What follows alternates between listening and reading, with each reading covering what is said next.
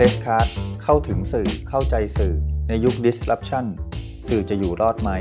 จะปรับตัวอย่างไร ทิติมีแต้มคุยทุกเรื่องกับตัวจริงของวงการสื่อมวลชน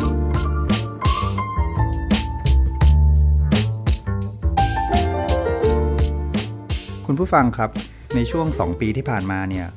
เราจะเห็นเพจ The Potential เนี่ยมีบทบาทอย่างสูงในเรื่องอการศึกษาหรือว่าการเรียนรู้ของเด็ก หรือว่าพ่อแม่หรือว่าคนหนุ่มสาวหรือว่าคนรุ่นใหม่นะครับ แต่ว่าเราไม่ค่อย หรืออาจจะไม่เคยได้ฟังความคิดเบื้องหลังเลย ว่าคนทำงานคิดอะไรทำไมสื่อที่พูดประเด็นนี้ ถึงมีความสำคัญในยุคนี้นะครับ ก็ถือเป็นโอกาสที่ดีที่จะได้มาฟังพี่บีบรรณาธิการใน potential ที่จะเล่าให้คุณผู้ฟังฟังยาวๆ สวัสดีครับพี่บีครับ สวัสดีค่ะ ชื่อบีนะคะ ทิพพิมลเกตวาทีรัตนะ เป็นผู้จัดการอยู่ที่เวแมกซีนนะคะ แล้วก็ทำเนื้อหาทำสื่อดูแลการสื่อสารให้ The Potential ค่ะ ครับ อยากให้พี่บีเริ่มเล่านิดนึงครับว่าตอนคิด The Potential ขึ้นมาเนี่ยลึกๆความรู้สึกตอนนั้นเนี่ยอยากเห็นสื่อเป็นอย่างไรแล้วแล้วสุดท้ายมาเป็น The Potential ได้ไง เอาจริง ๆ เนาะตอนแรกพี่ไม่ได้อยู่ในกระบวนการ ประชุมหรือเริ่มต้นคิดอะค่ะทางทีมของเวก็ไปคุยกับมูลที่สยามกันมาจนว่าอยากจะอยากจะทำสื่อเชิงสำนักข่าวที่ทำเสนอข้อมูล บทความต่างๆ ที่เป็นประโยชน์ต่อเด็ก เยาวชน การศึกษาแล้วก็ครอบครัว แต่ทำยังไงจะให้คนทั่วไปเนี่ย อ่านได้ อ่านง่าย แล้วก็รู้สึกว่านำไปใช้ได้ก็เลยมาคิดเป็นการคิดโปรเจกต์ร่วมกัน ช่วงแรกๆคือเวก็ไปช่วยดูเรื่องการสื่อสารเนาะการคิดรูปแบบเนื้อหา ตั้งแต่ pre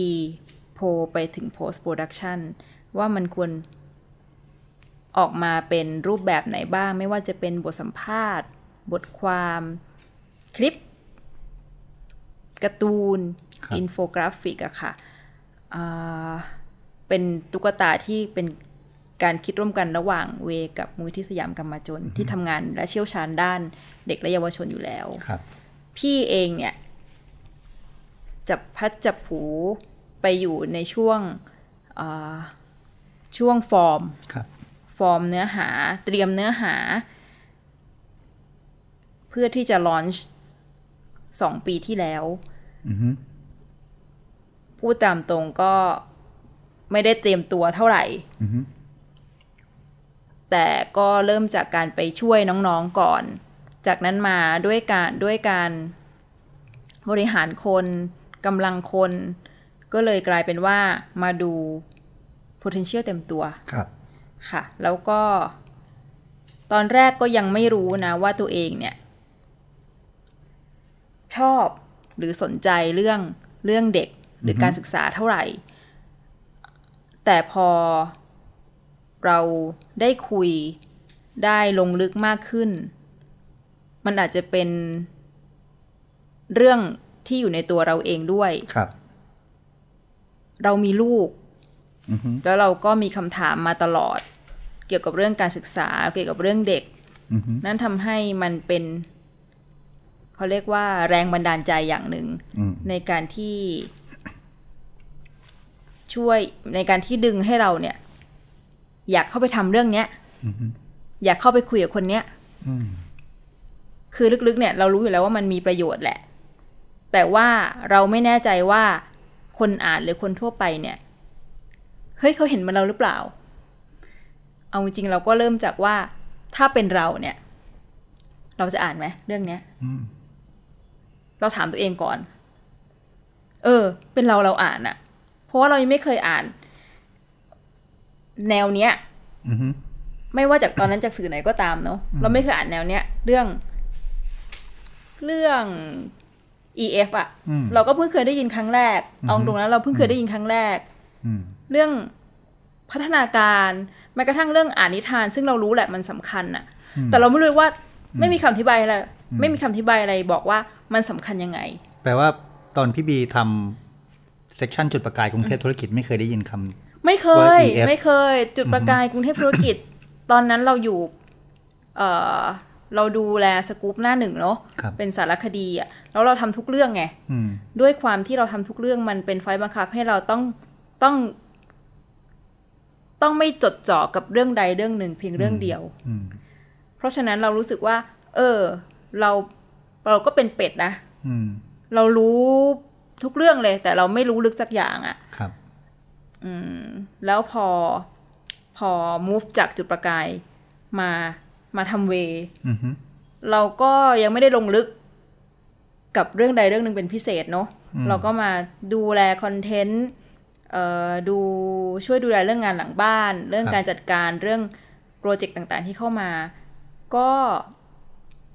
พอมีโปรเจกต์เกี่ยวกับเด็กและเยาวชนเข้ามา มันก็เออ มันก็เหมือนกับว่า มันดึงให้เรากลับมาถามตัวเองว่า เออทำไมเราทำไมเราสนใจเรื่องแบบนี้อือฮึมันอาจจะอินด้วยไงอืมเพราะมันเป็นเรื่องใกล้ตัวอือฮึเช่น เอ้ย เรื่องนี้ เออ ใช่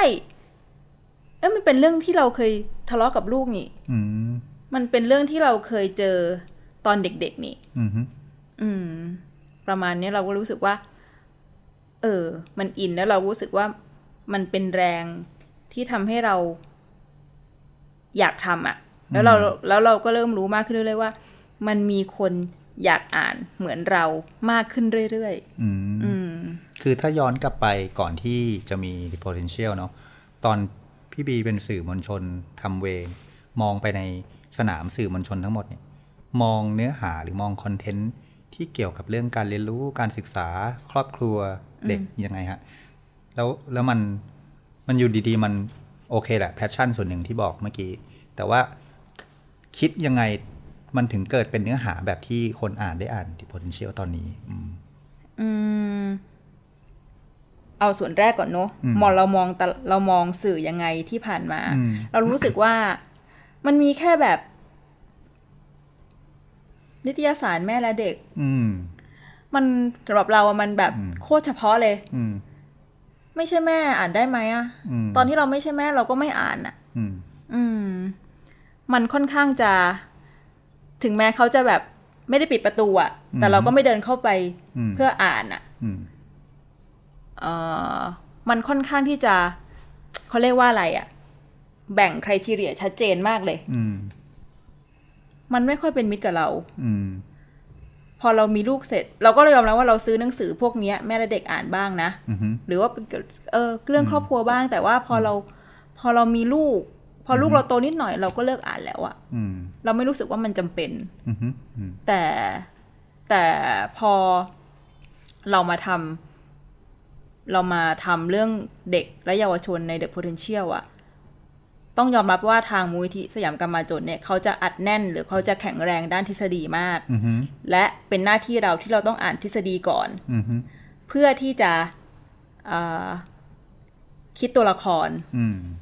เพื่อที่จะเอาทฤษฎีเหล่านั้นอะอืมมาคิดเยอะๆต่อว่า เอ๊ะทำยังไงให้เรื่องทฤษฎีเหล่าเนี้ยมันย่อยง่ายอืมย่อยง่ายและไปถึงคน คนที่ต้องการจริง ๆ ได้มากที่สุด อืมอืมเช่น เรื่องแบบพัฒนาการอะอืมถ้าพูดเฉยๆว่าคำว่าพัฒนาการอะอือฮึจะมีใครอยากอ่านไหมอืมอืม เรารู้สึกว่าเป็นเราเราก็ไม่อ่านอะอืมแต่ว่าถ้าเรามาพูดถึงว่า เปลี่ยนบิดคำจากมันนิดนึงอะอืมอ้าวทำไมเราต้องอ่านนิทานอืมอะไรอย่างเงี้ย คือคำว่าพัฒนาการเนี่ย มันมันสามารถเขาเรียกว่าดึงออกมาเป็นกิจกรรมต่างๆได้อืมอืมย่อยมันไปอีกใช่ชั้นหนึ่งใช่อืมเรารู้สึกว่ามันจับต้องได้เพียงแต่ว่า ไม่มีคนดึงมันออกมาให้อือฮึให้ ให้ให้จับต้องได้อะ อืมอืม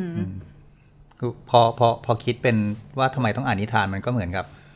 ก็เป็นสิ่งที่คน รู้สึกอยู่แล้วใช่เรื่องอ่านนิทานอะมันเป็นเรื่องที่ทำไมอยู่เช่นกับตัวตลอดทำไมอ่านนิทานแล้วเราหลับก่อนลูกอืมอะเหนื่เฮ้อยยหรืออะไรคือเราแค่รู้สึกว่าสมัยก่อนเราอ่านนิทานเราชิงหลับก่อนลูกเสมออะอืมแล้วเราจะแบบ เออทำไมวะอืมอืมผิดไหมอะหลับก่อนลูกอะอืมซึ่งเรามารู้ทีหลัง เพราะว่าคอลัมน์คุณหมอประเสริฐว่า ไม่เป็นไรเลยถ้าจะหลับก่อนลูกอืม ลูกก็อ่านต่อเองได้เขามีเสียงของเราอยู่ในอืมสมองของเขาแล้วเขาไปต่อเองได้เขาไปต่อเองได้ เออทำไมเรื่องพวกนี้ไม่เคยมีใครอืมอธิบายให้เราสมัยที่แบบอืมเฮ้ยเอาเราอ่านหนังสือให้ลูกแล้วทำไมอืมอย่างเช่นทำไมลูกอ่านหนังสือซ้ำๆอะอืมอ่านจนแบบ เฮ้ย ไม่เบื่อเหรออืมอ่านอ่านอยู่นั่นแหละอืมทำไมครับบอกทำไมนิดนึอะงในฐานะที่ก็เป็นคุณแม่ด้วย แล้วก็ ผมในฐานะคนถามก็เป็นคุณพ่อด้วยนะครับ คือถึงแม้เป็นหนังสือเล่มเดียวกันนะอืมแต่เสียงเราอะ จะไม่เหมือนกันสักครั้งในการอ่านอะ ถึงแม้เราจะแบบจำได้ เราแบบ เอ้ย มีปิดหนังสืออ่านได้จำได้อืมแต่สมองของเด็กอะความรับรู้ของเด็กอะจะจดจำดีเทลอืมที่แตกต่างกันในการอ่านแต่ละครั้งอืมเออ คือ โอเคเขารับรู้เส้นเรื่อง แต่เขาจะตื่นเต้นทุกครั้งว่าอืมการอ่านครั้งต่อไปเนี่ย มีอะไรแปลกใหม่หรือเปล่า เหมือนเขารีเช็คเราอะอืมอืมแล้วเขาไม่ต้องการเรื่องอะเขาต้องการเสียงเราอะอืมเสียงเราคือความปลอดภัยของเขาอะคนเล่าถูกท้าทาย ใช่ใช่เขาไม่ต้องการเรื่อง เขาต้องการเสียง แล้วก็ต้องการบรรยากาศ แบบนี้แหละอืมเสียงของแม่อืมเรื่องแบบนี้อืมเขาปลอดภัย เขาหลับอืมจบแล้ว เสียงของพ่อก็ได้ค่ะ เสียงของพ่อก็ได้ พ่อเรานิทานก็ได้ครับอืม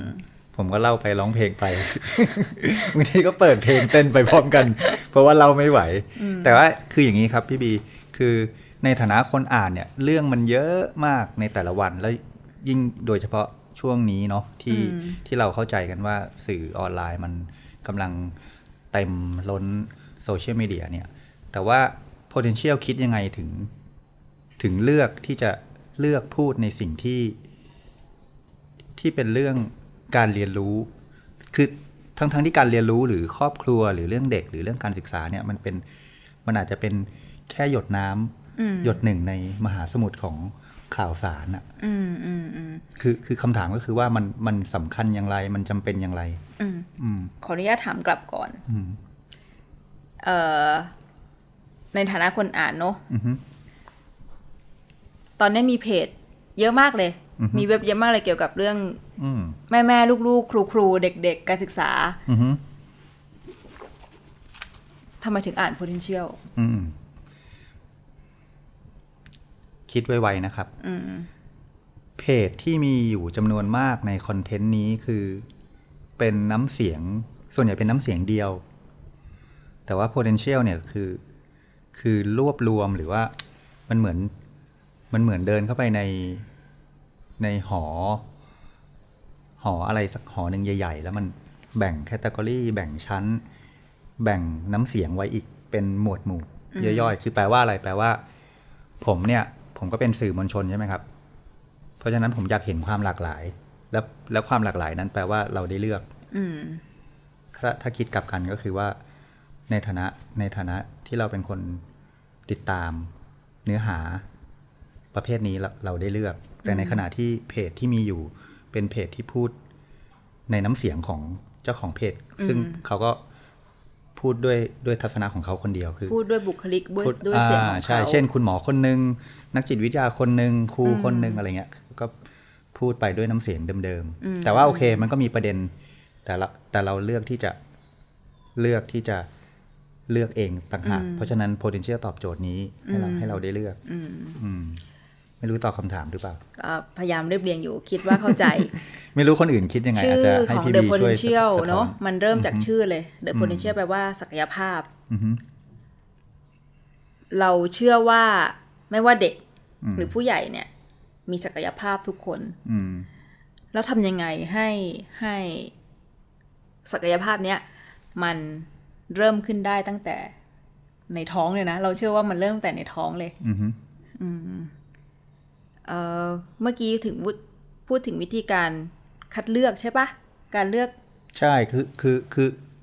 คือวิธีการเลือก content วิธีการสื่อสารด้วยแต่ว่าในบรรดา content ที่ท่วมทะเลอยู่ตอนเนี้ยในโซเชียลเนี่ยคำถามแบบบ้านๆก็คือว่า The Potential มันจำเป็นยังไงในท่ามกลางมหาสมุทรของเนื้อหา เต็มไปหมดเลยเรื่องอ่าอาชญากรรมอ่าอ่าเรื่องดราม่าเรื่องบันเทิงเรื่องอะไรเงี้ย เราประชุมกองกันทุกครั้งระหว่างตอนนั้น ระหว่างเวกับสยามกัมมาจลเนาะครับเราจะเราพยายามหาจุดแข็งของเราอะเราก็พยายามเราก็ประเมินตัวเองตลอดนะว่า จุดแข็งเราคืออะไรอืมเราคิดว่าเรามีความถูกต้องอือฮึน่าเชื่อถืออืมซึ่งมันไม่ไม่ มันไม่ใช่เรา มันไม่ใช่มาจากเราอะเราเป็นแค่คนสงสัยอะอือฮึแล้วเราไปถามเขาหรือว่าไปหา แหล่งข้อมูลมาอืมเพราะฉะนั้นเนี่ย เราจะยืนอยู่บนเส้นเนี้ยอือฮึเชื่อได้อืมแล้วก็พอเรามีเส้นร่วมกันแล้วอะแต่ละครั้งเราก็จะกำหนดธีมด้วยกันทุกครั้งอือฮึเราก็จะมีธีม เรียกว่าเป็นร่ม กว้างอือฮึๆเพราะเรารู้ว่าเราคนอ่านไม่ได้มีแค่เด็ก ครับ คนอ่านเรามีพ่อแม่อือฮึ มีนักศึกษาอืมมีครูอีกต่างหากอือฮึแล้วมีคนทั่วไปที่แบบอืมเฮ้ยเขาก็ไม่ได้มีลูกอะ่ะอืมเขาก็ได้ไม่ไม่ได้มีแฟนแต่เขาอยากรู้เรื่องเนี้ยอือฮึอืมเราก็รู้สึกว่า เออ มันต้องมีแบบเรื่องของคนรุ่นใหม่อืมมันมี voice voice of new gen อือฮึมันมีเรื่องของ family อือฮึมันมีเรื่องของอาการไปถึงศักยภาพ การ reach the potential มันมีถึงการเรียนรู้ ซึ่งเป็นคำที่เราได้ยินบ่อยมากขึ้นเรื่อยๆเนาะการเรียนรู้ตลอดชีวิตอย่างเงี้ยอืมอืมเราก็เลือกว่าภายในร่มต่างๆ เหล่าเนี้ยเราอยากคุยกับใครอืมและ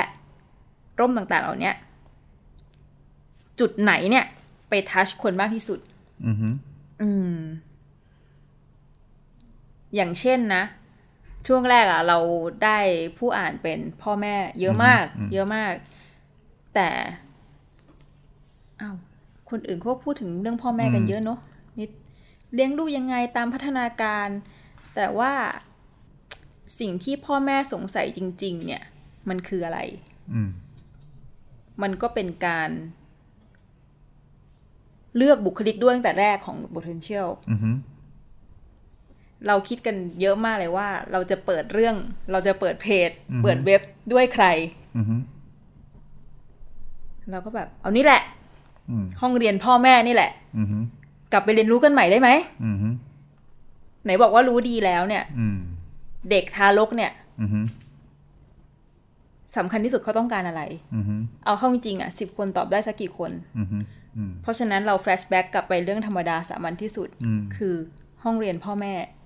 เราเริ่มต้นเริ่มตั้งต้นอย่างนี้เลยอืม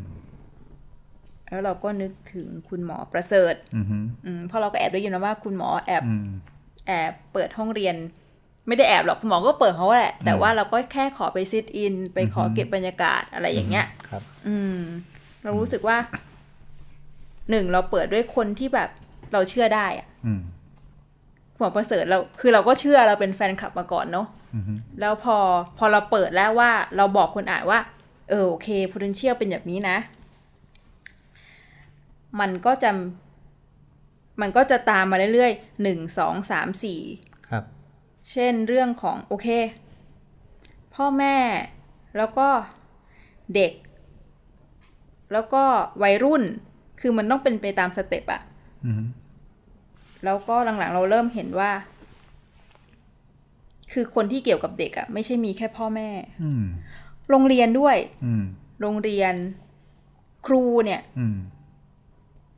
เขาก็มันมาเขาก็มาคอมเมนต์อะไรมากขึ้นเรื่อยๆเรารู้สึกว่า เออ ครูเองอือฮึก็นิดข้อมูลแบบนี้เหมือนกันอืมอืม เหมือนช่วยเติมเต็มเขา ใช่ใช่แล้วเรารู้สึกว่า การที่เราไปคุยกับครูอะคือเราไม่รู้จักเราเราไม่รู้จักครูแบบลึกซึ้งมาก่อนเนี่ย การที่เราไปคุยกับครูทำให้เรารู้ว่า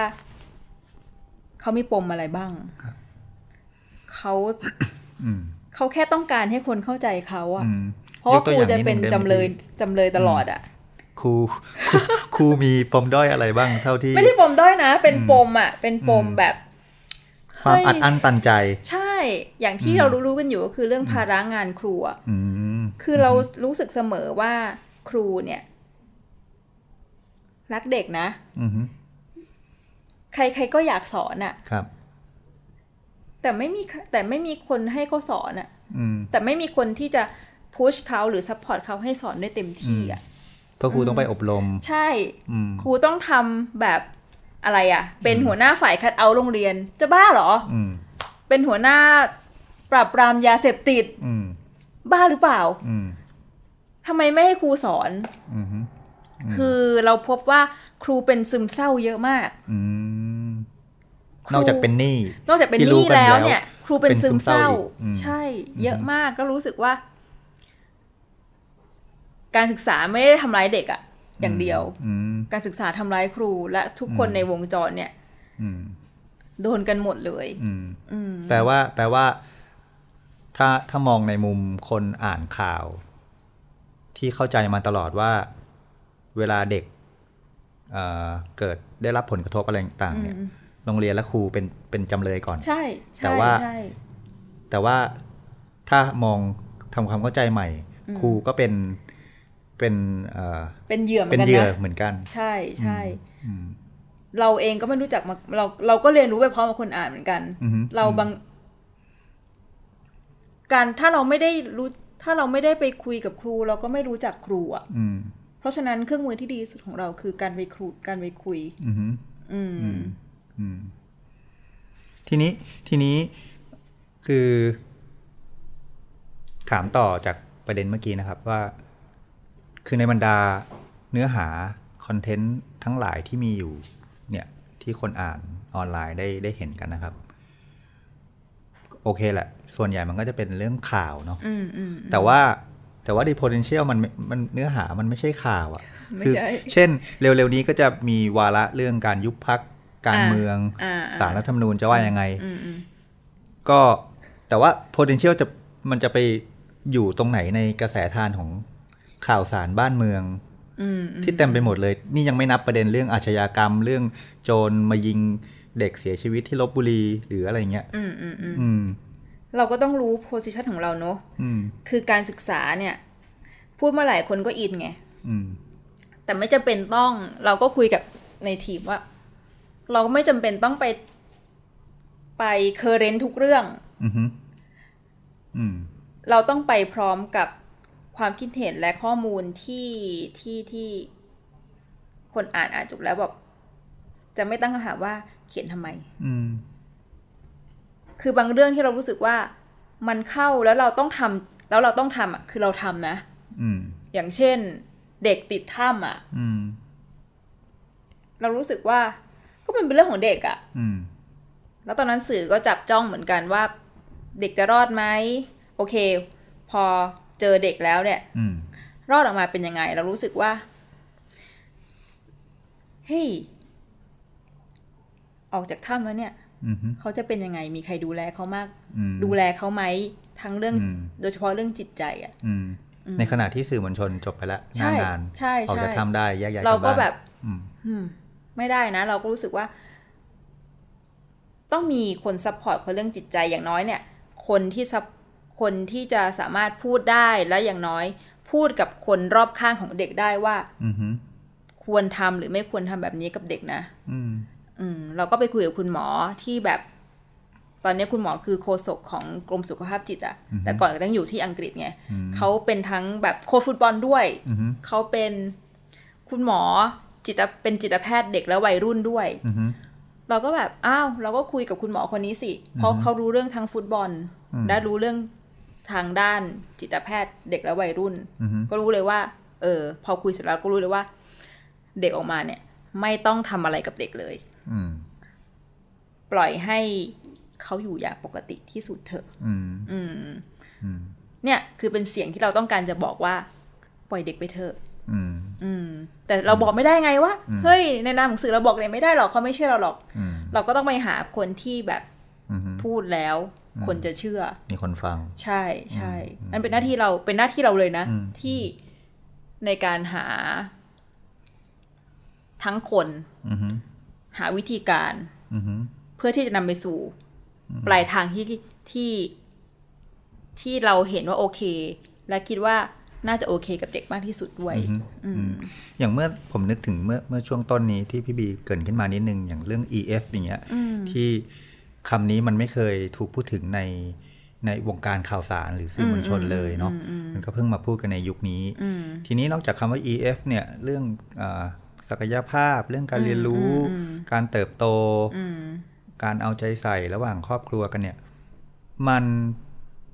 มันมันยากขนาดไหนครับ ที่จะที่จะพูดให้คือผมสนใจอย่างที่พี่บีเล่าเนาะว่า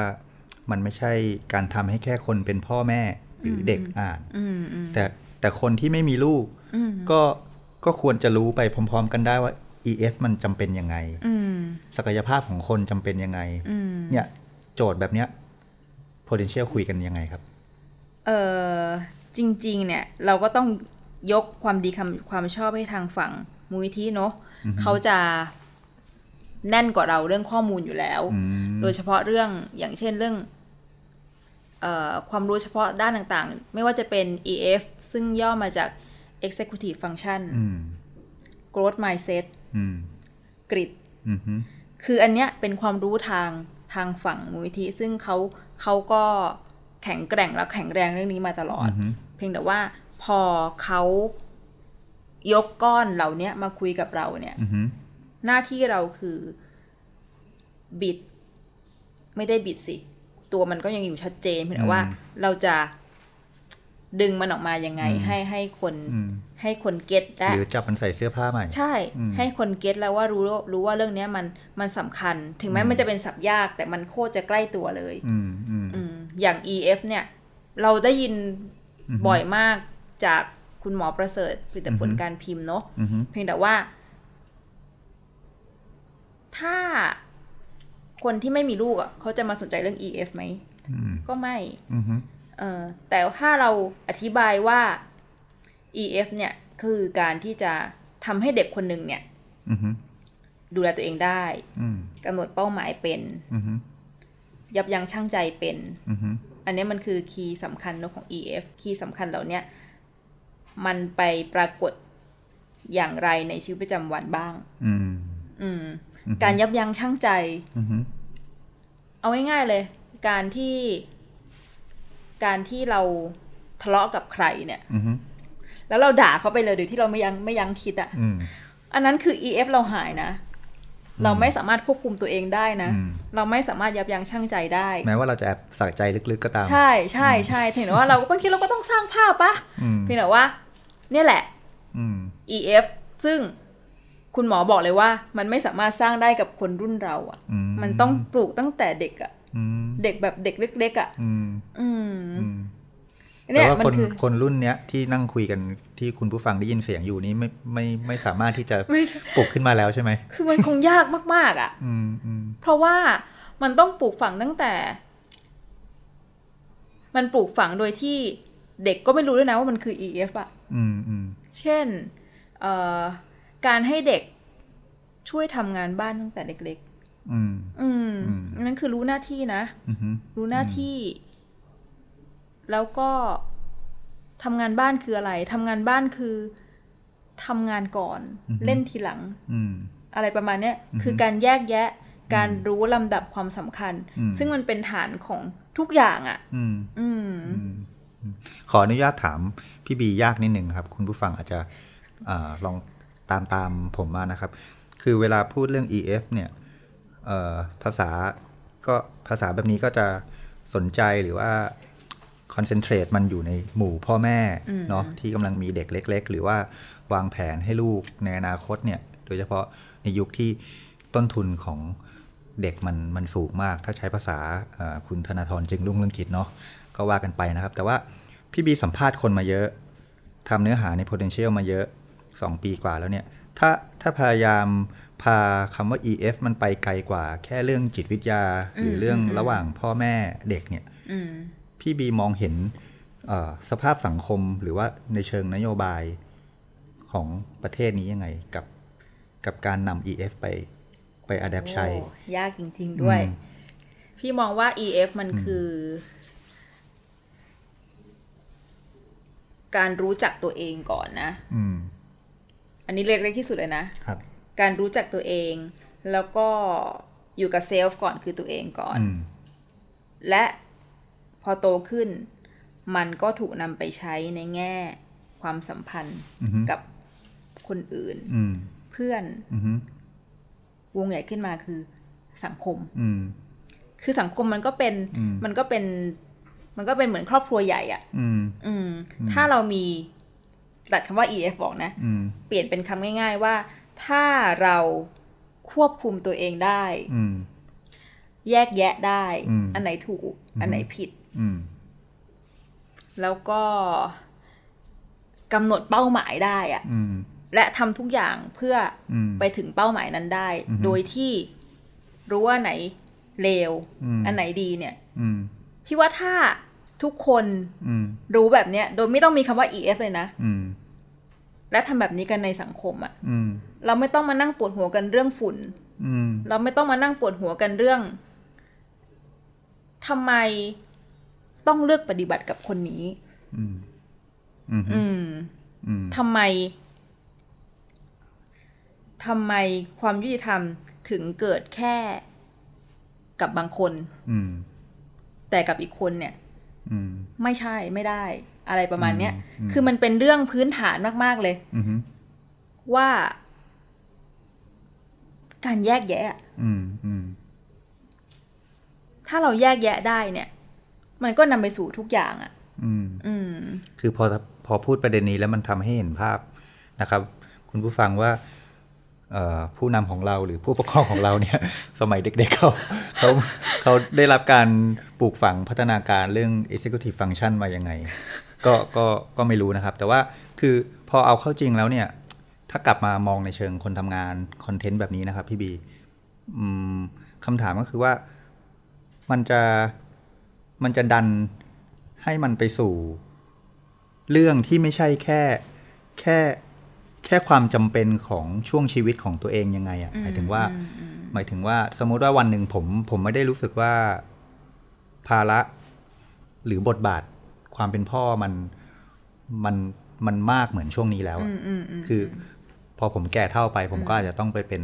บทบาทอะไรบางอย่างใช่ไหมผมอาจจะเป็นพ่อได้แค่ไม่กี่ปีเพราะลูกก็ต้องโตไปมีชีวิตของตัวเอง แต่ว่า แต่ว่าคอนเทนต์แบบ potential อะมันจะผลัก เนื้อหาให้มันไปสู่การรับรู้ของคนที่ที่รู้สึกว่าอยากเห็นสังคมมันมีศักยภาพ อืม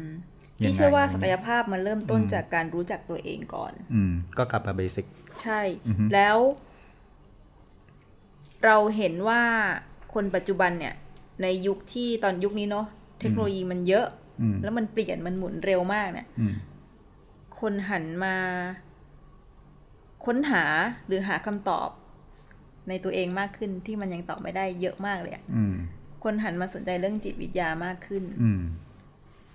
หลังคอนทำตอนพี่ทำคอนเทนต์หลายๆอย่างที่เน้นเรื่องการตอบปัญหา หรือว่าตอบทรมาตอบแบบคลี่ปมข้างในใจตัวเองเนี่ยอืมมันไม่บอกเลยนะ มันไม่มันไม่ได้แบ่งกลุ่มคนอ่านเลยนะว่า พ่อแม่อ่านอืมเด็กวัยรุ่นอ่านอืมคือมันเป็นทุกคนแบกเรื่องนี้ร่วมทุกคกันนแบกเรื่องนี้ร่วมกันอืมทุกคนมีปัญหาอืมซึ่งอาจจะพอแยกแล้วมันอาจจะแตกต่างกันอืมแต่ว่าทุกคนสนใจเรื่องข้างในมากขึ้น เรื่องข้างในไม่ใช่เรื่องวิชาชีพละไม่ใช่อืมพ่อแม่ก็ไม่ก็ไม่เกี่ยวอืมลูกก็ไม่เกี่ยวอืมมันเป็นเรื่องของคนด้วยซ้ำอืมอืมอืมคือพอคน พอ โลกข้างนอกมันมันเต็มหมดแล้วอะอืมข้างในเรากับอืมกับแบบอะไรวะ อันนี้ก็ตอบไม่ได้อืมอันนี้ก็อันนั้นก็แบบ มีแต่คำถามว่าทำไมทำไมทำไมอะอืมอืมเรารู้สึกว่าเรื่องตัวเองเนี่ยอืมมันโคตร universal universal เลยอืมอืมแล้วคนอ่านเราสังสังเกตว่าพอเราทำเรื่องจิตวิทยาอืมเรื่องการ เข้าไปค้นหาข้างในตัวเองอีกรอบหนึ่งเนี่ยอืมคนอ่านหรือคนที่มาคอมเมนต์หรือคนที่แชร์เนี่ยอืมคือหลากหลายมากอะ่ะอืมอืมอืมไม่จำเป็นเลยว่าคุณจะเป็นอืมอาชีพอะไรอืมคุณจะอยู่วัยไหนเนี่ยอืมอืมการกลับมารู้จักตัวเองเนี่ยอืมมันโอเคที่สุดอืมอืมคือคือพอ พอว่าแบบนี้อยากให้พี่บีสะท้อนเสียงของคนอ่าน potential นิดนึงครับว่าจากที่จากที่เห็นอ่าการมีส่วนร่วมหรือว่าคอมเมนต์หรืออะไรต่างๆ ที่ที่คอนเทนต์ potential มีไปเนี่ยคำถามคือมันมันกำลังสะท้อนปัญหา ถ้าถ้าถ้าโฟกัสนิดนึงก็คือ มันสะท้อนปัญหาเรื่องการศึกษายังไง มันมันสะท้อนปัญหาเรื่องปัญหาครอบครัวอ่าอ่ายังไงอืม ยกตัวอย่างเนาะบทครับสัมภาษณ์ ที่พี่ค่อนข้างชอบมากที่สุด ตั้งแต่สัมภาษณ์มาคือสัมภาษณ์น้องภูมิอือฮึภูมิปรินทร์อือฮึเป็นเด็กที่เลือกที่จะออกจากการศึกษาตั้งแต่มอือฮึ .4 เพราะว่าเขาคิดว่าเขาเจอสิ่งที่ชอบแล้วอือฮึซึ่งไม่ใช่ในโรงเรียนอือฮึเนี่ยเอ่อตอบโจทย์เรื่องการศึกษาคำถามแรกเนาะตอบโจทย์การศึกษายังไง การศึกษามันไปไม่ทันเด็กแล้วอืมปรับตัวไม่ทันแล้วอืมแล้วก็ความเข้าใจของครอบครัวเป็นสิ่งสำคัญด้วยอืมพอเราโพสต์ หรือเผยแพร่เรื่องของน้องปูมไปอืมมีรุ่นพ่อรุ่นแม่หลายคนที่เข้ามาคอมเมนต์อือฮึบอกว่าแต่ก่อนเนี่ย เขาก็คิดแบบนี้แหละอืมแต่เขาไม่กล้าทอืมำทำไม่ได้อืมพ่อแม่ไม่เข้าใจอืม เนี่ยมันอืมคือการไป การไป เอาเรื่องของเราไปเจอกับประสบการณ์ของคนอ่านอืมที่เหมือนกับถูกขุดออกมาอืมย้ำออกมาว่า เด็กสมัยนี้กับอือฮึเด็กสมัยก่อน ก็แทบไม่ได้ต่างกันอืมเพียงแต่ว่า โอเค การเรียนรู้มันเกิดขึ้นได้ตลอดเวลาในยุคเนี้ยอือฮึเด็กเขามีตัวเลือกมากขึ้นอืมเขามีทางมากขึ้น และเขาจะโอเคที่สุดเมื่อพ่อแม่เข้าใจอืมอืมเรารู้สึกว่าเอาแค่พ่อแม่เนาะที่มาอ่านในเว็บในเพจเนี่ย เป็นพ่อแม่ที่กำลังหาทางที่ดีที่สุดให้ลูกอืมดีที่สุดไม่ใช่ว่าเรียนเก่งที่สุด ให้ลูกมีความสุขที่สุดอืมอืมอืมหลายๆคนคือ พยายามเขาเรียกว่าอะไรอะสร้างโลกที่มันที่มันจริงสำหรับลูกอืมสุขด้วย แต่ว่าลูกก็ต้องสู้ด้วยนะอือฮึพยายามด้วยนะอืมอืมไม่ใช่ เป็นพ่อแม่แบบแบบแบบเจนเจน X ต้นต้นเจน Y ปลายปลายๆอะไรอย่างเงี้ยอืมที่เขารู้สึกว่าข้อมูลของข้อมูลหรือว่าประสบการณ์ที่เขาถูกเลี้ยงมาเนี่ย มันใช้ไม่ได้แล้วอืมอืมอืมเขาก็เลยต้องหาข้อมูล หาเขาเรียกว่าอะไรอะหาสิ่งที่เขาเชื่อได้อะมาแอพพลายใช้กับชีวิตประจำวันอืมอืมที่เราตอบโจทย์คือว่าหนึ่งการศึกษาไม่ไปแล้วอืมมันไปไม่ทันแล้วอืมแล้วก็สังคมตอนเนี้ย พี่ว่ามันอยู่ในยุค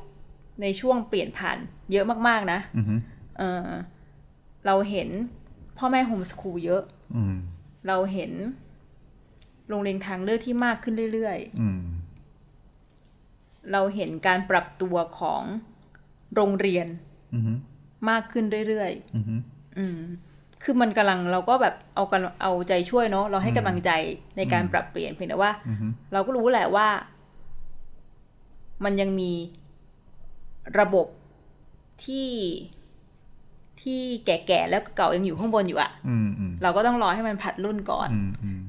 แต่มันแต่พี่เชื่อว่ามันมันเปลี่ยนแน่ๆแหละอืมการศึกษามันเปลี่ยนแน่ๆพอการศึกษาเปลี่ยนทุกอย่างเปลี่ยนหมดอืมอืมพี่ในฐานะพี่บีทำคอนเทนต์เองเนาะ The Potential เนี่ยเอ่อถ้าถ้ามองจากมุมคนอ่านหรือมองจากมุมพ่อแม่เนี่ย อาจจะเห็นเฉพาะเฉพาะปลายเท้าตัวเองเนาะเช่นจะเอาลูกเข้าโรงเรียนเมื่อไหร่ดี หรือจะโฮมสคูลดีอะไรเงี้ยเป็นต้น แต่ว่าพอมันมาถึงจุดเนี้ย ที่ที่พี่บีพูดเมื่อกี้เนาะว่าการเปลี่ยนแปลงมันกำลังมากัน มันเป็นยุคของการเปลี่ยนผ่าน แต่ว่าคำถามคือพี่บีเห็นความยาก ความยากอะไรในในการเปลี่ยนทั้งเรื่องวิธีคิดเกี่ยวกับการศึกษา เกี่ยวกับการเรียนรู้ใหม่ ๆ ของคนรุ่นพ่อกับคนรุ่นลูกอืมในฐานะที่ที่เห็นทั้งอืมอืมอืมทัศนะคนอ่าน แล้วก็ทัศนะของคนที่ เป็นแหล่งข่าวที่อืมอืมได้สัมภาษณ์เนี่ยครับตอนนี้เห็นเห็นโจทเห็ย์นที่มันยากคืออะไรครับ อุปสรรคคืออเราอยู่ในสังคมที่เราบอกว่าประชาธิปไตยอะอืมแต่เราไม่ค่อยยอมรับความเห็นที่มันแตกต่างอืมอืมพอเราไม่ พอเรา พอเราไม่เห็นน่ะ คือปากคือปากก็บอกแหละว่า เออ ฉันน่ะรับความรับได้อืม ความแตกต่างเนี่ยมาเหอะรับได้อืมแต่เข้าจริงเนี่ยทางปฏิบัติจริงๆอะอืมน้อยมากนะอืมหนึ่งอุปสรรคสำคัญคือการไม่ยอมรับความแตกต่างอืมไม่ว่าจะในแง่ของ แม้แต่ในบ้านหลังเล็กๆอะอืมซึ่งเป็นแบบอืมหน่วยเล็กที่สุดอะนี่ไม่จำเป็นต้องไปแตะการเมืองไม่เลยต้องแต่การเมืองเลนี่ยเบสิกชีวิตใช่อืมคุณต้องยอมคุณต้องรู้นะว่าอืม ความแตกต่างมันมีอืมฝาแฝดยังไม่เหมือนกันเลยอะอืมเออ พอหนึ่ง พอยอมรับ เอาแค่เข้าใจก่อนอืมไม่ต้องยอมรับอืมเขายอมรับนี่มันอันอาจจะอีก step หนึ่งอะอืมอืมเข้าใจว่ามีความแตกต่างพอก่อนเข้าใจก็ฟังให้ได้ก่อน ใช่ไหมใช่ทุกแบบหนึ่งอืมคือคนก็ไม่ฟังอะอืมคือฟังเพียงแต่ว่า คุณฟังจริงเปล่าอืมคุณฟังเพื่อให้รู้ว่าอืม คนตรงข้าตรงหน้าเราอะอืมรับรู้ว่าฟังนะ แต่เอาจริงอืมคุณไม่ได้ฟังอืมคุณไม่ใช้ใจฟังอืมเออแล้วก็สุดท้ายมันนำไปสู่อะไรนำไปสู่การที่ พอไม่ฟังไม่ยอมรับไม่เข้าใจเนี่ย มันก็ไม่เห็นอกเห็นใจอืมเขาเรียกว่าภาษาแบบ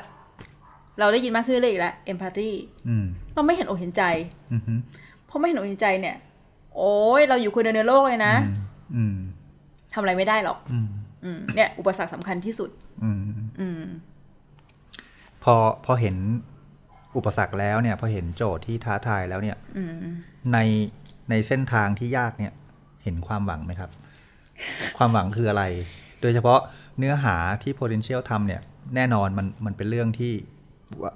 ว่าด้วยเรื่องศักยภาพ ว่าด้วยเรื่องการเปลี่ยนแปลงอ่าอ่าอ่าสักจุดเล็ก ๆ ที่พี่บีเห็น มันมันคืออะไรครับ เราเห็นง่ายง่ายที่สุดเลย เราเห็นเราชอบอ่านคนที่แชร์ไปเนาะอืมคนที่แชร์เขาก็แค่แท็กแฟนเขาอะอืมเขาก็แค่แท็กแม่ tag พ่ออะพ่อพ่อมาอ่านนี่สิ ซึ่งจริง ๆ แล้วในชีวิตประจำวันอาจจะไม่คุยกัน เออ พ่อพ่อมาอ่านนี่สิอ่าฮะมาดูนี่หน่อยอืมพ่อต้องทำแบบนี้นะ แค่เนี้ย แค่เห็นเราเห็นคนที่ tag อืมคนในครอบครัวอืมหรือ tag แม่อะอืมอืม เราว่าโอเคแล้วนะอืมอืมผมเนี่ยไม่ tag เพอรู้ว่า คนรุ่นพ่อรุ่นแม่ ผมจะไม่กดลิงก์เข้ามาอ่าน ผมก็จะใช้แคปหน้าจอ แล้วก็ขีดเส้นสีแดงแล้วส่งไลน์ไปอ่าอะไรแบบเนี้ยอืมอ่าอ่าอืมคือเนี่ยแหละ เราไม่ต้องการความใหญ่โตเลยเลยว่า เฮ้ย คอนเทนต์เราประสบความสำเร็จเยี่ยมยอด คนแชร์เป็นพันอือฮึแต่เรารู้สึกว่าแค่ภรรยาหรือสามี แชร์ให้ซึ่งกันและกันอืมคนในครอบครัว แชร์ข้อมูลอืม ซึ่งกันและกันเนี่ยอืมเอ้ยมันอืมไม่ว่าเราเพราะเราไม่มีทางที่จะบังคับให้บังคับให้เขา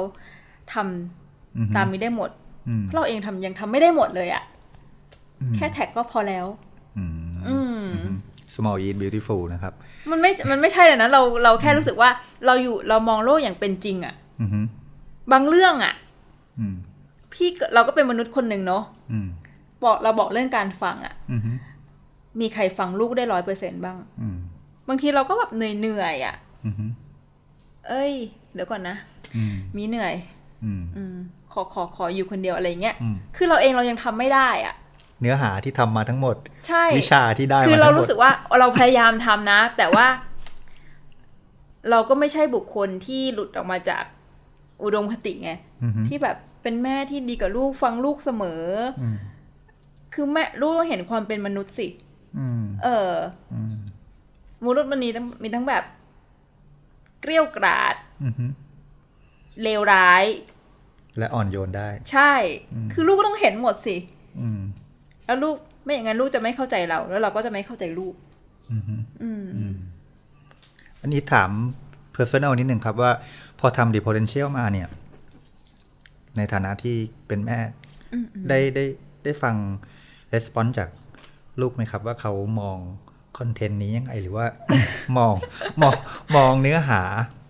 ที่ผ่านตัวคุณแม่อ่าอย่างไรอืมคือก็ไม่ได้ถามตรงๆนะอืมเราก็แบบลูกเพิ่งแบบแอบสมัคร Facebook ไงอืมเราก็แบบ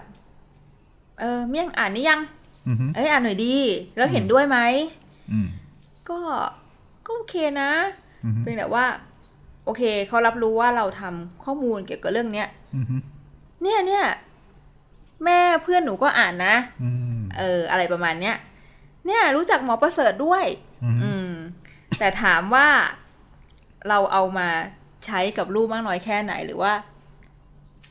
พี่ว่าเขาก็รับรู้อะอืมเพราะว่า อย่างที่คุยกันตอนต้นที่ยังไม่ได้อัดเสียงเนาะอืมเรารู้สึกว่าเราเป็นนักเรียน นักเรียนแบบอนุบาลมากเลยตอนที่เริ่มทำเพจอะเริ่มทำเพจทำเว็บอะอืม เราก็เรียนรู้ไปพร้อมคนอ่านนั่นแหละอือฮึไม่ใช่เราเรียนรู้ก่อนไม่ได้เราเก่งกว่านะเราเรียนรู้ไปพร้อมคนอ่าน แล้วเราเรียนรู้อย่างแรกเลย คือ วัยรุ่นเนี่ย หน้าที่ของเขาคือไม่ฟัง อืม อืม แต่ก่อนเราจะเกลี้ยวกราดเราจะแบบอืมเฮ้ยทำไมไม่ฟังวะ ง่าย ๆ แบบนี้เลยหน้าที่ของวัยรุ่นคือ ไม่ฟังมเออ ถ้าเขาฟังไม่เขาก็ไม่ใช่วัยรุ่น อืมอืม หน้าที่ของเราต่างต่างหากอืมคือ ก็ฟังเขาสิอืมถึงแม้เขาจะพูดไร้สาระแค่ไหนก็ตามเนี่ยอืมอย่างน้อยเขาก็พูดให้เราฟังนะอืมเออถึงแม้จะแบบพูดเรื่องนักร้อง เรื่องแบบ ซึ่งใครก็ตามมันเราไม่รู้จักอะ่ะอืมเพียงแต่ว่าอ้าวก็เขาพูดให้เราฟังอืมอืมบุญแค่ไหนแล้วที่เขาพูดให้เราฟังเนี่ย อืม เพราะฉะนั้นเนี่ยถึงจะไร้สาระแค่ไหนอืมทะลุข้างข้างขวาไปข้างซ้ายแค่ไหนเนี่ยอืมก็ทำเป็นฟังเขาหน่อยเนาะอืมอืมอืมทำให้เขารู้เสมอว่า เขามีคนฟังอืมถ้าเป็นสมัยก่อนนะ โอ้ยเราเดินหนีเลยอุ้ยเมี่ยงไรสาระอะอืมใครก็ไม่รู้อะโอ้ยอืมไม่รู้จักหรอกจบละอืมแต่ถ้าเป็นตอนนี้เราแบบ เออ ใครอ๋ออืมอืม เพลงอะไรอะ อะไรประมาณเนี้ยอืมคือ นี่แหละอืมก็แค่ฟัง แต่เราก็เราก็รู้สึกว่าเราประสบความสำเร็จแค่เรื่องฟังนะ เรื่องอื่นเรายังไม่กล้าละยังเรายังไม่กล้าการันตีว่าเราเราทำได้หรือเปล่ายังเคลมไม่ได้ใช่ใช่ใช่เพราะเราก็แบบแหม เราก็เป็นมนุษย์อะอืมเราคนอื่นแล้วเราก็เหวี่ยงอะและอาจจะยังเป็นวัยรุ่นอยู่ ก็ไม่ไม่ฟังเหมือนกันก็ไม่ฟังเหมือนกันไงอืมอืมเรารู้สึกว่า หนึ่งการฟังสองการกลับมาอืมมีสติอืมให้เร็วที่สุดนะ ไม่ใช่แบบมีสติเสมอนะอืมการกลับมาให้มีสติอย่างเร็วที่สุดนี่แหละ คือสิ่งที่เราแบบอืมเรียนรู้ไปพร้อมคนอ่านอืมอันนี้อันนี้พูดได้ไหมครับว่าเป็นเรื่องที่ตัวเองก็เปลี่ยนใช่ไปด้วย พูดได้ระหว่างพูดทได้ำเนื้อหานี้ พูดได้เราเคยถึง แรก ๆ เราจะแบบโอ้ยเราว้าวกับ EF เราว้าวกับ growth mindset มากเลยอือฮึถึงขั้นว่าเราอยากกลับไปมีลูกใหม่เลยนะอืมเพื่อที่ว่าเราจะลองเลี้ยงไงเพียงแต่ว่าอืมอ้าวอยากทดลอง อยากทดลองว่าอือฮึเราก็แบบแบถ้าบเอาตาม ไม่ค่อยเชื่ออะไรง่าย ๆ เนาะอือฮึเราก็อยากรู้ว่า เอ๊ะถ้าเด็กคนหนึ่งมันถูกเลี้ยงมาด้วย ด้วยหลักการแบบอย่างเงี้ยอื มมันจะเป็นคนแบบไหนอืมแต่ก็ได้แค่คิดไง เพราะว่าลูกก็ต่างก็แบบสิบ10กว่าแล้วไงอือฮึสิบนิดๆแล้วเรารู้สึกว่าอืมเออ ไม่เป็นไรเราก็มาเริ่มต้นอืมตอนเตรียมอือฮึช่วงวัยรุ่นให้เขาพร้อมที่สุดอืมอืมแต่ว่าเนี่ยผมสนใจถ้าให้คาดการณ์ก็ได้คงไม่ต้องย้อนกลับไปมีลูกใหม่ แต่ว่าโอเค มันก็จะมีพ่อแม่ใหม่ ๆ เกิดขึ้นมาเสมอใช่ถ้าถ้าให้พี่บีประเมินอืมว่าถ้ามันมีพ่อแม่ยุคใหม่ที่เขาที่เขาเอ่อ ใช้คำว่าอะไรดี ตาสว่างกับกับการที่จะมีเด็กสักคนหนึ่งไปตามไปตามสิ่งที่คอนเทนต์แบบ potential อืมทำเนี่ย เราจะเห็นอะไรในอนาคตครับ เดี๋ยวนะ เราจะเห็นอะไรในอนาคตอืมเด็กเด็กที่เกิดมาโตมาในช่วงอีกสิบปียี่สิบปีข้างหน้า มันจะเป็นยังไง ในในในความหมายว่า ถ้าถ้าสังคมสภาพสังคมมันเอื้อด้วยนะ อืมอ่าอืมอืมอืมเออโอเคเอ่อคนรุ่นพ่อรุ่นแม่เราอาจจะอยู่ไม่ทัน แต่ว่ารุ่นเราเสียงผมเสียงพี่บีที่ที่คุณผู้ฟังได้ฟังอยู่ก็อาจจะบรรปลายชีวิตก็อาจจะได้ได้มานั่งมองคนหนุ่มสาวด้วยกันว่า เออ มันมีผลจริงๆนะเราเรานึกถึงพ่อแม่ก่อนเนอะเอากับพ่อแม่ก่อนอืมเรารู้สึกว่า เวลาเขามีปัญหาอะไรอะ่ะอืมเขามีคู่มือให้เปิดอ่านได้อะอืมเขาแค่เสิร์ช Google น่ะอืมลูกไม่ฟังลูกอืมแบบเนี้ยอืมเอ้ยมันมีมันมีแบบคำแนะนำจาก ไม่ต้องเราก็ได้นะ จากหมอจากอะไรเยอะแยะเลยอืมเหมือนมีคู่มือให้ให้ให้อ่านแล้วก็เรียนรู้ไปไปพร้อม ๆกันอืมถามว่าพอพ่อแม่มีคู่มือและเปิดกว้างสำหรับความรู้แล้วเนี่ยอืมลูก หรือเด็กเนี่ย พี่ว่าเขาน่าจะเครียดกับพ่อแม่น้อยลงอืมซึ่งมันเยอะแล้วนะอืมการเครียดกับพ่อแม่ การกดอืมดันจากพ่อแม่น้อยลงเนี่ยอืมซึ่งมันเยอะแล้วนะ เพราะว่าอืมพอเขาโตไปเขาก็ต้องไปเครียดกับเรื่องเพื่อนอืมเรื่องโรงเรียนอืมเรื่องความสัมพันธ์อืมอืมอืมเราแค่ คิดว่าเด็กรุ่นต่อไปเนี่ย แค่แบ่งเบาให้เขาเครียดน้อยลง แล้วเขาสบายใจมากขึ้นอืมพี่ว่าภาพของพี่เป็นแบบนั้นอืมอืมอืม แล้วพอเขาแล้วพอรู้ว่าเขาสบายใจมากขึ้น เขาหันไปเห็นพ่อแม่ที่ยังอืมอาจจะพ่อหรือแม่ อาจจะพ่อแม่ หรืออาจจะญาติอืมที่อยู่กับเขาอืมว่ายังอยู่กับเขาเสมออยู่ข้างหลังเสมอเนี่ย เขาก็มีแรงที่จะไปสู้กับอืมอะไรก็ตามอืมในโลกภายนอกเขาต้องเยอะ เหมือนกับว่าเขาอาจจะได้รับกระบี่วิเศษ หรือภูมิต้านทานบางอย่างไปเขาอาจจะมีความแข็งแรงไปถึงทางใจมากขึ้นนะอืมเพราะเขาไม่ต้องมากังวลกับ พ่อแม่จะคิดยังไงอืมพ่อแม่จะว่าไหม่วะ อืมอะไรอย่างนี้แล้วนะ คือเขาก็ลุยไปในอนาคตของเขาใช่เขาไม่ต้องกลับมาแบกอดีตของเพราะพวว่ากเราพี่เชื่อว่าโลกอนาคตมันโหดร้ายกว่านี้แน่นอน อืมอือืมมอืมเพราะมันมี AI เข้ามาอีกต่างหากอืมเขาต้องสู้อะไรอีกเยอะแยะอืมแค่เราทำให้เขาไม่ต้องสู้กับพ่อแม่ได้ พี่ว่าก็โอเคแล้วอะคุณผู้ฟังครับโจทย์ที่คุยกับพี่บีอยู่เนี่ยเป็นเรื่องที่ไกลเกินกว่าว่าเอ่อการศึกษาของสังคมไทยจะยังไง การเรียนรู้ของเออคน ช่วงวัยเรียนเป็นยังไงมันมันมันใหญ่กว่านั้นมากเลยเนาะแต่ว่าช่วงท้ายๆแล้วครับเอ่อเท่าที่รู้มาว่าพี่บีจะทำ The Potential ถึงเดือนนี้ถึงเดือนนี้ค่ะเนาะแล้วคุณผู้อ่านคุณผู้ฟังที่ชอบเนื้อหานี้ติดตามมานานแล้ว ในช่วงสองปีที่ผ่านมาเนี่ยจะยังได้อ่านคอนเทนต์แบบนี้อย่างไรต่อไปครับพี่บี ก็ทิ้งท้ายจริง ๆ เนี่ยกับคุณผู้ฟังก็อ่านได้เลย potential ต่อไปก็ได้นะอืมเออเรามันก็ยังเป็นสื่อที่ดี เพราะว่า ด้วยความตั้งใจด้วยธงของ the potential เนี่ย มันไม่ได้เปลี่ยนเลยอือฮึเพียงแค่เปลี่ยนคนทำงานเท่านั้นเองอืมคุณยังเชื่อได้ ครับ คุณยังหยิบมันเป็นคู่มือได้ตลอด แล้วก็อาจจะเป็นคู่มือที่อืมที่หลากหลายมากขึ้นก็ได้ คือถ้าพูดถึง The Potential เป็นคนมันโตขึ้นแล้ว ใช่ใช่มันมีใช่ชีวิตของมันต่อ ใช่อืมใช่ส่วน เอ่อพี่ไม่ถือว่างานของพี่จบนะอือฮึพี่ถือว่าก็ เอ่อคิดว่าพี่ยังสนุกแล้วก็ยังยังอยากจะตื่นเช้าขึ้นมาทำทำ อะไรก็ได้ทำข่าวอะไรก็ได้ที่มันที่มันพูดแบบสวยๆเนาะอืมช่วยสร้างสังคมอะอืมไม่ว่าจะเป็นคือไม่ไม่ไม่หมายว่าจะเป็นเรื่องการศึกษานะอืมคือทุกอย่างมันแบบ มันสร้างได้หมดอะอืมเพียงแต่ว่ามันจะ มันมีพื้นที่อย่างนี้มากขึ้นอือฮึในเวอืมอืมอือฮึคำถามสุดท้ายแล้วครับ คุณผู้ฟังกลับมาตรง concept รายการ p r e s s c a t นะครับว่าในยุค disruption เนี่ยสื่อจะปรับตัวอย่างไรจะอยู่รอดไหม ในโอกาสที่ได้คุยกับพี่บี พี่บีก็อยู่ในสนามสื่อมวลชนมาตั้งนาน ตอบคำถามนี้นิดนึงครับว่าจะปรับตัวอย่างไร จะอยู่รอดอย่างไรเออพี่ว่า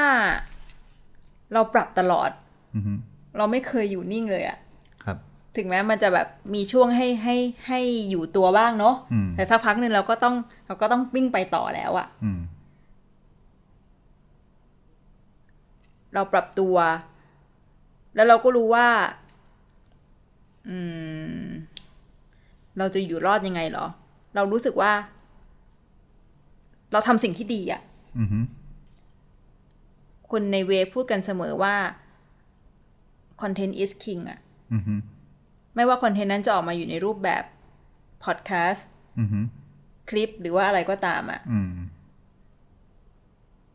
คนจะเปิดรับหมด ถ้ารู้ว่ามันดีอืม